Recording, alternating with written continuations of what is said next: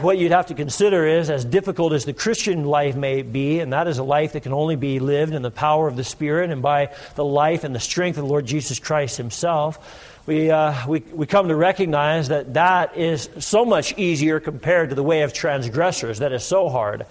so we kind of have this, we have this uh, paradox. The paradox says, man, the way of transgressors seems so easy initially, and yet we know that it always leads to difficulty and hardship there is a, a true difficulty that comes when you walk the path of sinners. But when you walk the path of the righteous, it certainly is difficult. It's challenging, and especially looks so as you begin it. But you come to recognize that it is a life that is found with His strength. Because even young men faint and lose heart, but those who wait upon the Lord renew their strength. And the renewing of the strength through time of chastening and difficulty is exactly what we're describing tonight. Tonight, we're not so much looking at the ease, we're not looking at the, the lightness of the Christian life. Instead, we're, we're looking at the difficulty, the hardship, and we're recognizing that there is a tremendous need for endurance. In Hebrews chapter 12, it is building upon the application that's already given to us in chapter 11 that says Christians must endure in their faith, that it continually look to the Lord Jesus Christ. And the word endure is repeated over and over again. He tells us that that is endurance is to be like the endurance that you would have in a long race. And personally, I can just tell you that when it comes to running and when it comes to building, building endurance. It's a word that just doesn't build any kind of enthusiasm for me at all. It sounds like pain. It sounds like suffering. It sounds like hardship and difficulty. And yet, endurance is something that I am con- constantly working on in the physical realm. I'm always riding bike, and I ride my bike as fast as I can for a certain period of time, even when I think that I just can't make it. Why? Because I'm building endurance. And not only is it building and training my muscles, but it's also building my lung capacity and it's building my, my heart and the strength of my heart. And so it builds endurance. Yesterday, I ran the race, and I was trying to keep up with uh, Austin, and Austin was way ahead of me. He's young, and he's got so much more strength and endurance. But as he was going past me, and I was trying to keep up with his dad, who was also ahead of me. I was just thinking so, all along, I was thinking, man, if there was any way that I could just graciously bow out of this thing and just disappear without all of those 45 other Grace Bible Church people seeing me do that, I'd, I'd get out of this thing because I just don't want to endure. And yet, I endured, I continued on, and once you finish the cro- uh, once you cross the finish line, there's so much reward that comes from it. The word endurance doesn't build enthusiasm for us, it usually builds dread, and yet endurance is something, patient endurance is something that is required in the Christian life. And as he expands upon the theme of endurance, with which we run the race, we come to understand that our example in all of that is Christ, who had endured the cross. And if we look continually to him, then he will give us the patience and the endurance that we need. So, what we're finding tonight is really two things. In verses 3 through 11, we're finding that we as Christians endure by considering Christ in verses 3 and 4, and we endure by remembering our Father in verses 5 through 11. And tonight, I want to exhort you, I want to encourage you, I want you to cheer, cheer you along the line. Here I am as someone who's watching you running the race. And as you're running the race, I'm cheering for you and I'm telling you you can make it, continue on, endure. And I'm telling you the first way that you endure is by considering Christ. Look at verse 3. For consider him who endured such hostility from sinners against himself, lest you become weary and discouraged in your souls. You have not yet resisted to bloodshed, striving against sin. That really is the point of communion. This morning, when we are gathering together around the Lord's table, it's not that we're trying to, and this is really a key factor. It's not that we're just trying to gather around and look as somber as we can possibly look. I've been to many different cultures where we have communion services, and I'm always looking around and kind of watching how do they uh, how do they uh, worship and how do they remember. And so often you just kind of have a, a sorrowful face and, and, you look glum. Well, communion is not an opportunity to be glum. Communion is an opportunity to consider Christ and to endure by considering Christ because we're once again remembering what Jesus Christ has done. Christ has endured the cross, and so we should consider him who has endured such hostility so that we too can endure. And the danger that he's describing for us is that we would become weary and we become discouraged in our souls. And so it's again a reminder to us that says this is far greater than the physical endurance of a race. Instead, this is the soul endurance. And soul endurance that he's describing continues as we consider Christ. We consider Christ in, in such ways. First, for instance, it tells us we are to consider him who endured such hostility. The word such hostility is telling us that his hostility and the things, the suffering that he endured, is far worse than we could ever endure. Now, I know that uh, Well, I know that sometimes we just feel, well, sometimes we feel a little bit uh, morbid or we feel a little pathetic, a little bit pitiful. We, we just start getting to the point where, look, just don't remind me about how much Jesus suffered. I mean, I don't want to hear about how much Jesus suffered when I'm suffering. And I would tell you that that's okay. I understand your psychology behind it until I come and recognize that it's not me who's telling you this, it's the scriptures. And the scriptures are telling us that one of the ways that we build endurance is when we consider him who considered such hostility. Such hostility would be the mocking that he had that he had faced at the hand of sinners and the beating that he had endured at the hand of sinners and the arrest that he had endured even though he was guiltless the, uh, the being traded to, to have a friend betray you and turn against you that is such suffering scourging that he had endured, the trying, the imprisonment, uh, being falsely accused, all of this suffering, such hostility unto even death, to where unto blood and the shedding of his blood and death. When you consider Christ, how he endured, we understand that he endured such hostility. And then consider the next words not only such hostility, but such hostility from sinners. From sinners would have included all of those Roman soldiers that had beaten him. It certainly would have included the Gentile kings that had uh, prosecuted him and tried him, but it would also include all of those sinners, such as the scribes and the Pharisees, or all of those people that were shouting, Crucify him, crucify him. Understand that when he was suffering at the hand of sinners, that's entirely different than for us. Because when we're suffering, we're not so much suffering at the hand of sinners, we are always suffering in the hands of a faithful Creator who loves us and has given Himself to us. And that is what's going to happen when we remember that it is our Father who loves us.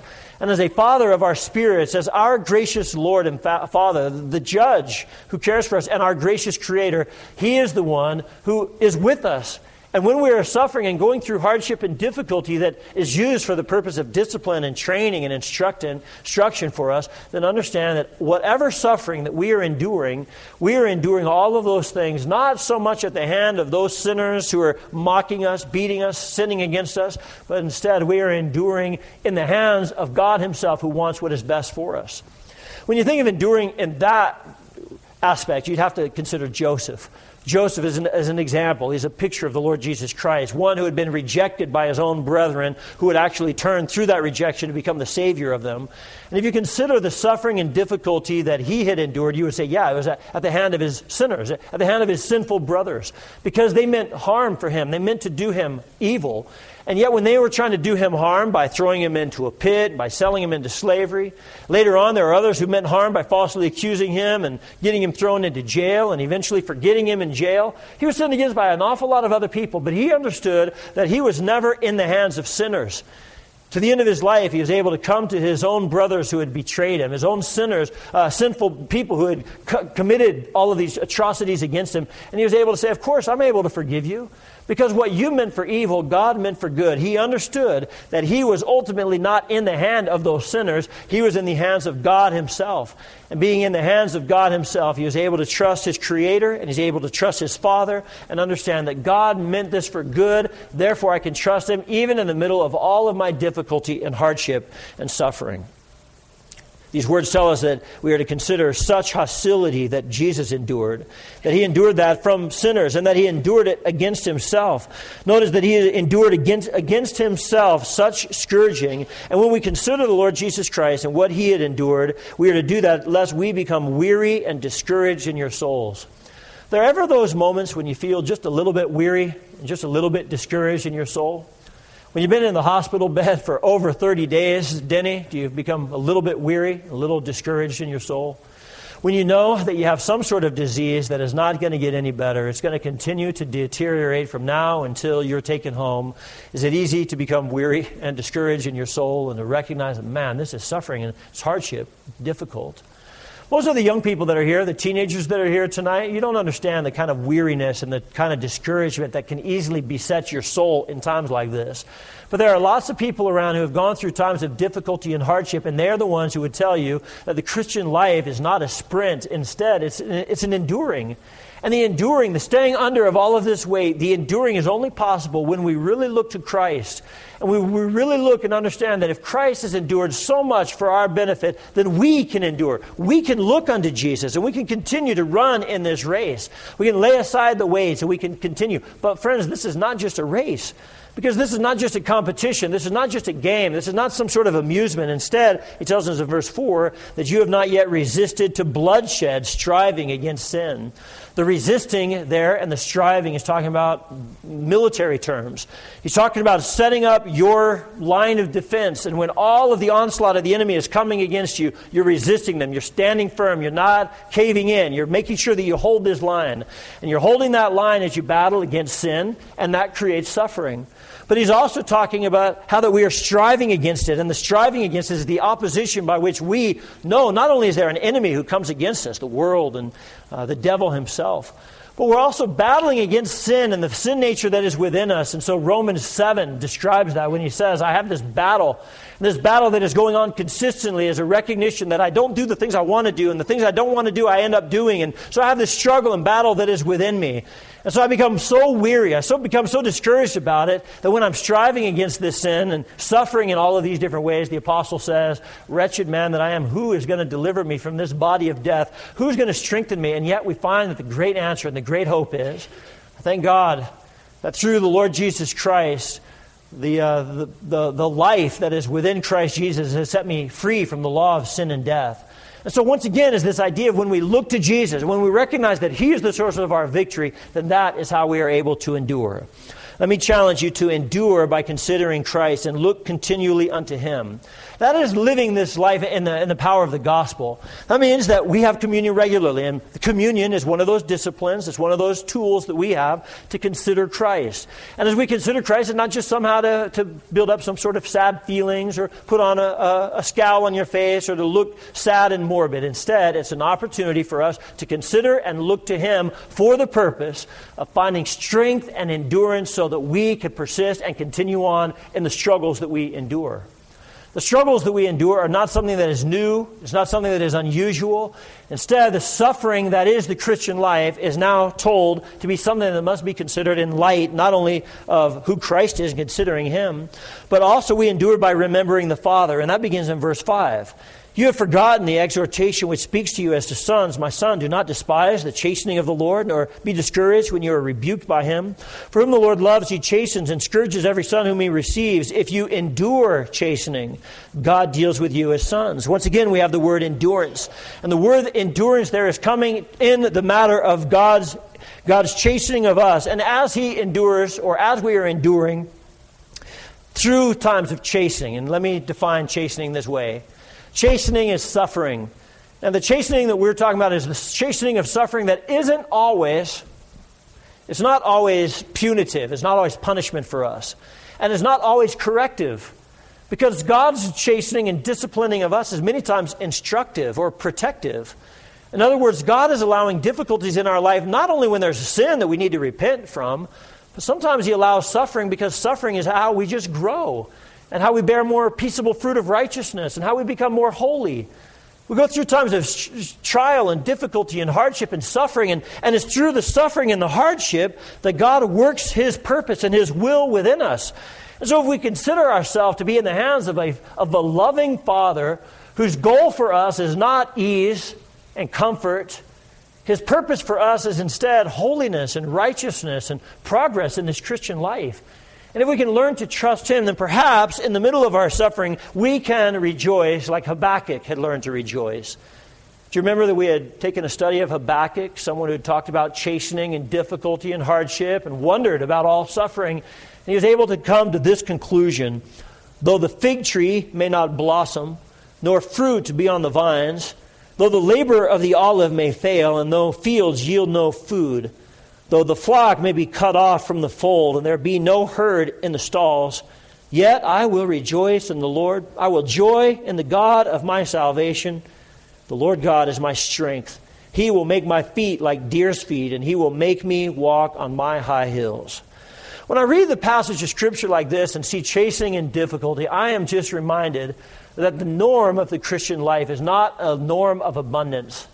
God does not normally bless his children with a, a, huge amount of abundance, but even when they have abundance, He provides suffering, and that suffering will be to try them and test them and give them difficulty, such as Job.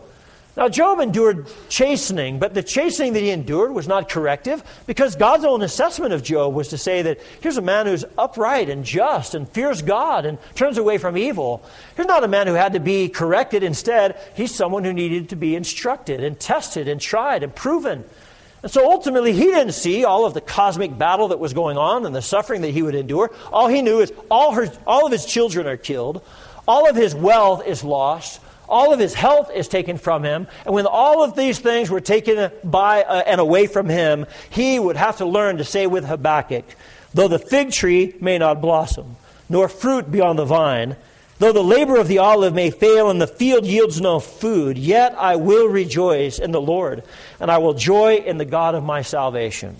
My friends, when it comes to difficulty and the enduring of a difficult life of suffering in this Christian life, we must not forget the exhortation which speaks to you as to sons. And then he quotes Scripture. Within this, and when we're when we're remembering the Father, we're remembering several things. We're remembering His Word, we're, we're remembering His care, and we're remembering His purpose. Write those things down. That'll be helpful.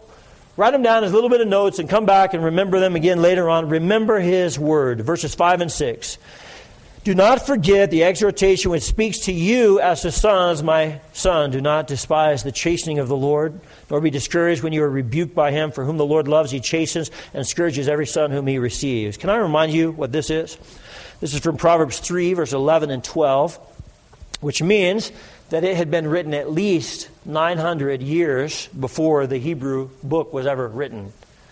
The words of Solomon were written 900 to 1,000 years before, and now the high view of Scripture in Scripture is where they're able to come and they're able to say, now the Scripture is speaking to you.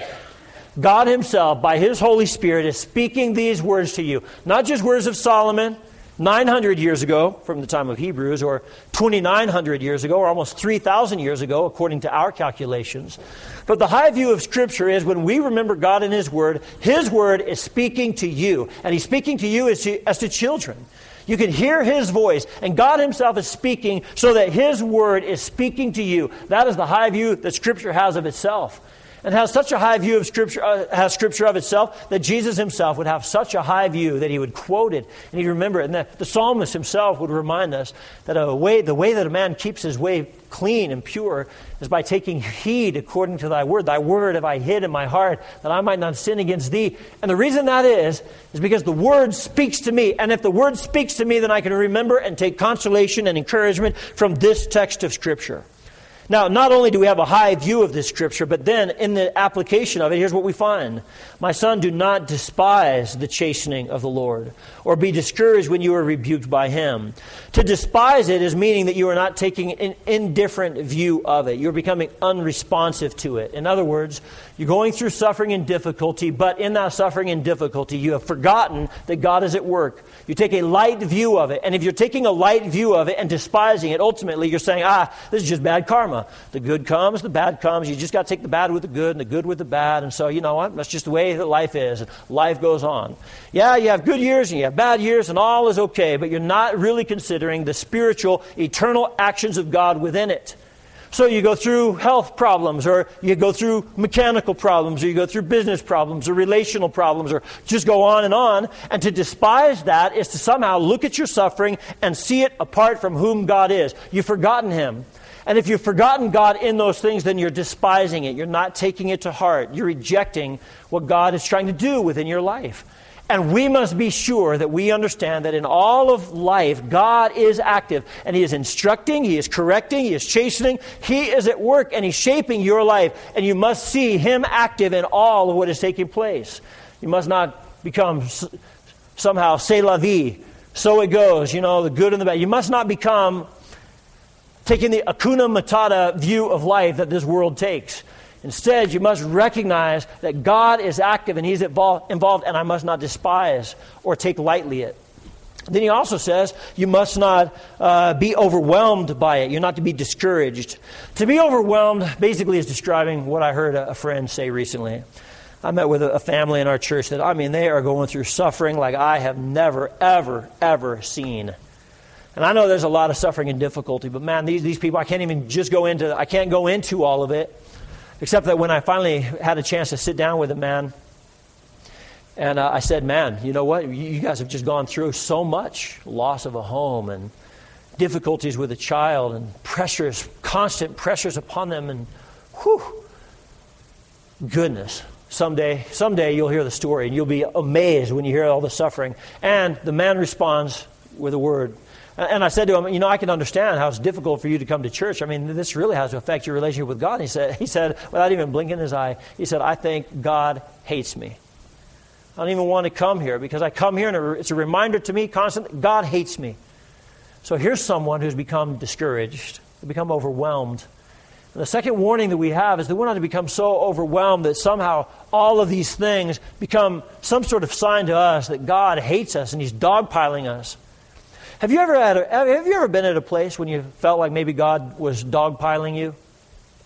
I don't even remember all the circumstances that were happening, but uh, back when my mom first got cancer years and years ago, uh, we were going through some difficulty. There had been hardship at the church and disappointment in different scenarios and situations. And then my mom had gotten sick, and the sickness kept getting worse and worse and worse. I kept thinking that, it, oh, it was going to be better. And every time the news was bad uh, that we were getting.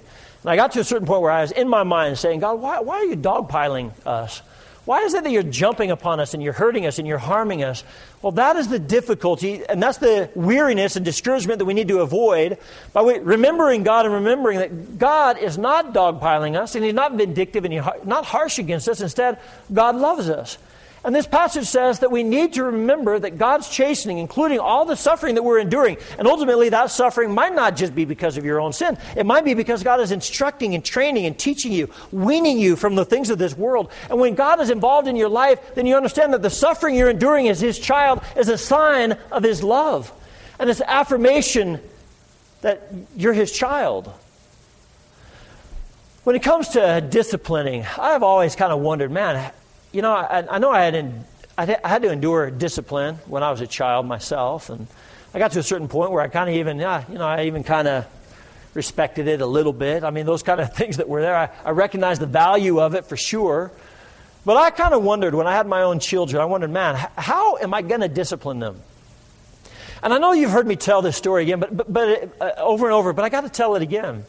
Because when I first brought Ashley home, and uh, she's 20 years old now, it's unbelievable. But when, when, when Ashley was born, and I hold this little thing in my, uh, in my hands, uh, she stole my heart so quickly and so profoundly. I mean, it was, man, she just she knocked me flat. And, and when she knocked me so flat, I started wondering, I started thinking, hmm, how am I ever going to discipline this precious little thing?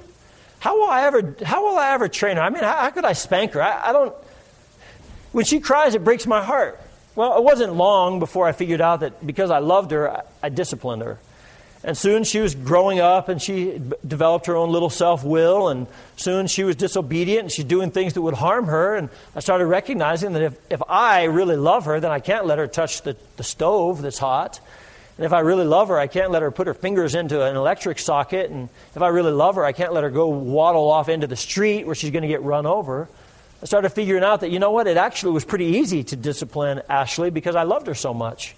It wasn't long after that that I started figuring out that, you know, if you really love someone, you discipline them. And, and there are times in the church where I've also asked the same question. I'm like, hmm, if you really love someone, it's not difficult to, to discipline them. It's not difficult to get involved and call them to repentance. As a matter of fact, the only time, as, here's what I would say when there is a case for church discipline and someone that I know in the church that's involved in sin, and if in somehow my mind I'm thinking, ah, let them just go off and do their thing, you know what? That is the ultimate sign of no love for that person.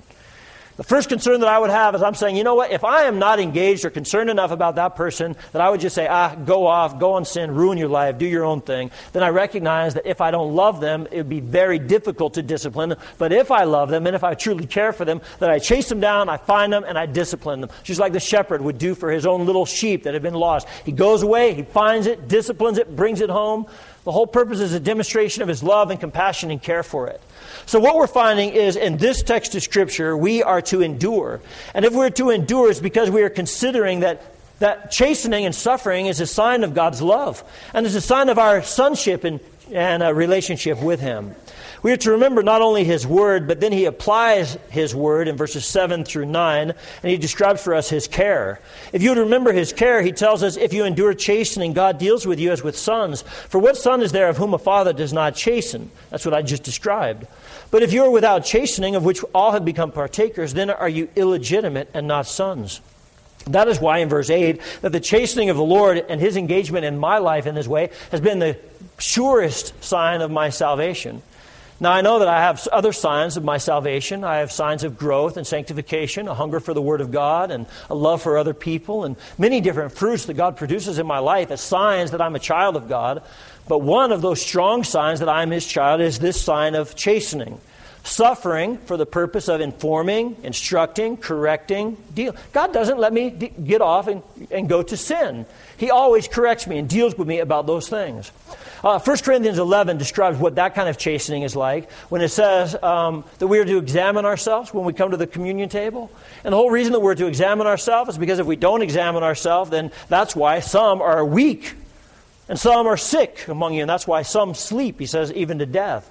In all those cases, he's describing the chastening of the Lord, by which the chastening would be stronger and stronger. And the Lord himself, as the Father, would chasten to where there's weakness, and then there's illness, and that illness sometimes would produce the sin unto death. And all of that, in this particular case, and that's not to say all sickness and weakness is a sign of corrective discipline, but it is to say that in those times we are not to be discouraged and we're not to ignore it. Instead, we're to endure it, as, and as we endure it, we're to be drawn and recognize that this is a sign of God's love so that we're not condemned with the world. That is the passage in 1 Corinthians.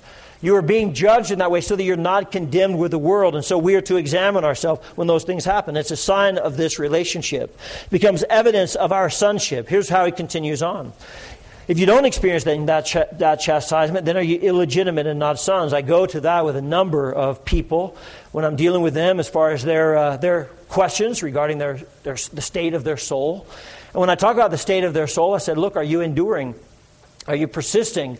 Are you becoming weary? Or are you one who is discouraged? Or are you one who is despising the chastening of the Lord? Instead, you as a child are to respond to it. And you're to respond to it not with discouragement and not with despising, but you're to respond to it with submission and to respond to it with respect. That's what he says in verse 9. We had human fathers who corrected us. We paid them respect. Should we not much more readily be in subjection to the Father of spirits and live? Contrasts are enormous. When he talks about human fathers, it says that they corrected us, and it's true, they do correct us. They correct us both in the positive sense and in the negative sense. They, uh, they desire our progress, they demonstrate their love for us. And Proverbs 13, verse 24, tells us that if a, if a father does not discipline his children, it's because he hates them, and he's allowing them to become a total wreck Proverbs 22 13 describes the same. And so, again, if I love my children, I'm going to be disciplining, instructing, I'm going to be correcting them. So, the human fathers demonstrate their love by discipline. They desire for progress and maturity in their young people, but it's often imperfect. And instead of pointing to myself, I'm just going to point to my dad as far as being imperfect in discipline. I could easily give illustrations of myself, but instead I'd rather point to him and point to him and say, Look, I know that the man always wanted what was best for me and he trained me, but he wasn't perfect. And just like he wasn't perfect, and my mom wasn't perfect, and just like you aren't perfect, and I'm not perfect, we all understand that sometimes we make mistakes, sometimes we're too harsh, sometimes we're inconsistent, sometimes we're hypocritical, and uh, none of that for my children is, uh, you know, is admitting any kind of failure. It's just recognition that we're, that we're, that we're weak, we're sinful, and we mess up. And so I will go ahead and admit it. I'll admit it to you now. You know that I'm not perfect. And you know that there have been things that I've done that are sometimes too harsh in my discipline, and sometimes it's too light, sometimes it's inconsistent. But even as a father, as an evidence that I love you and I want your progress and growth. However, when it comes to our Heavenly Father, it's so much greater because he is the one who benefits, he does it for our profit, that we may be partakers of his holiness. He is the one who does it always good. He never makes any mistakes, and he's always doing it so that we can progress in holiness and sanctification. And that is why we're remembering not only his word and his care, but we're remembering his purpose. When we're remembering his purpose, his purpose within all of this is holiness. And no chastening seems to be joyful for the present, it's painful. Nevertheless, afterward, it, it, yields the peaceable fruit of righteousness to those who have been trained by it. When it talks about bringing the peaceable fruit of righteousness, he's now talking about those who are, are taught to endure. And so, God's purpose in all of this difficulty and suffering is your progress toward holiness. Now, what I'm telling you is your suffering and difficulty may not be corrective. And if it's not corrective, then maybe it's instructive, maybe it's preventative. But what you can know is that it is always for the purpose of holiness. Always, whatever it is that we're enduring and going through in the hardships of life, maybe it's because someone is persecuting you and they're being hostile against you. But did you know that God's purpose in all of that is your holiness? Maybe it's someone's neglect, and, uh, and yet God's purpose in that is holiness. Maybe it's your own sin. Maybe it's your own mistake. Maybe it's some sort of stupidity you did. But God's purpose in it is holiness. And maybe you don't even need, know the cosmic picture of it like Job, but it is always for holiness. And God's purpose is for you to be made righteous. And that is why we can continually rest and trust in Him, or as it says in the book of Romans, all things work together for good to those who love Him and are called according to His purpose. His purpose, His good within us, is not our luxury and ease. His good and purpose for us is holiness and peaceable fruits of righteousness. And we've got to continually trust in Him that that is what He's working within us. I could never go and figure out all of the difficulty or all the reasons of why Denny Vumard would have to go through months of suffering and difficulty in the hospital. And I certainly wouldn't have given you this message three months ago. But now, looking back at it, I'd say that Denny, the one thing that we know and are absolutely sure of is that God's purpose in all of that is holiness and the peaceable fruit of righteousness. And on this side of it, I'm sure that you can see some of that peaceable fruit of righteousness and holiness of what God is producing. I would never usually be able to come to, come to Judy lightly and to say, Judy, you know, I mean, here's what God is, and, and, in your time of suffering and difficulty, point you to this, except all I would remind you of is that your suffering and difficulty and all of that time of hardship that you have had and all of its different effects, I do know for a fact this, that God is working His righteousness and holiness and His perfect will within you. And it may not all turn out as far as ease, and it's not going to, obviously, you've gone through so much difficulty and hardship, but I do know that on this side of it, you can see how much God has been at work to draw you to Himself and to sanctify you and to demonstrate His grace is sufficient for you. His strength is made perfect in weakness in your time of suffering. And I could go on and on. I could talk to our young people about the same things. If you're going through a time of difficulty and hardship and you're like, man, I, everything I do seems like it backfires on me, listen, it's because God loves you. And maybe He's correcting you. Maybe He's instructing you.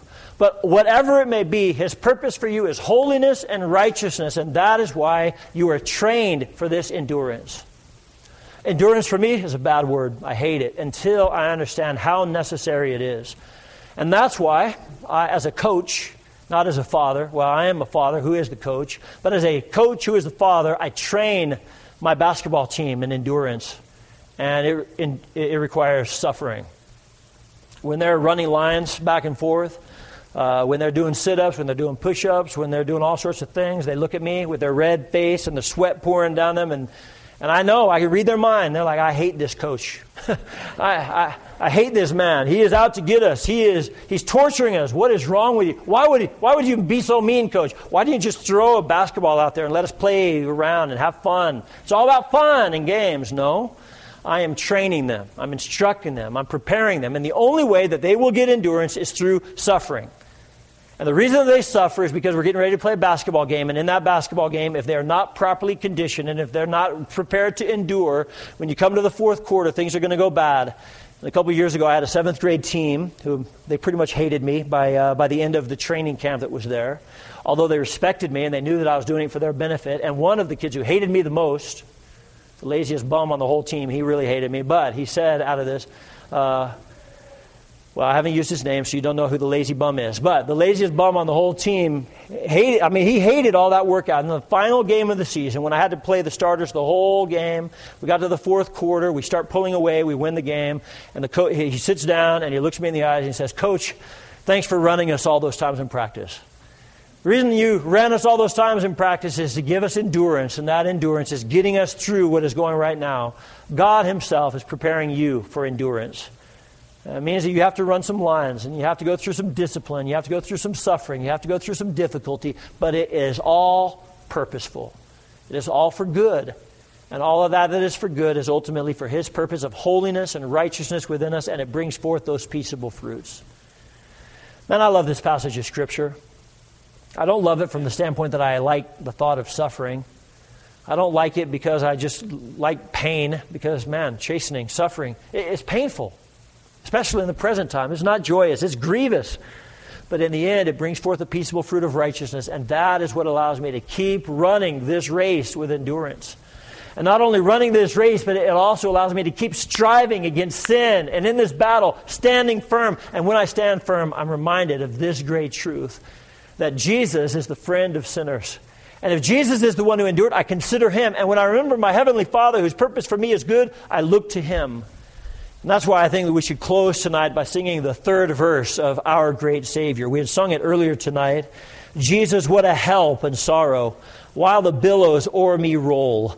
Even when my heart is breaking, He, my comfort, helps my soul. Hallelujah. What a Savior is He. Let's bow together and then we'll sing that one verse.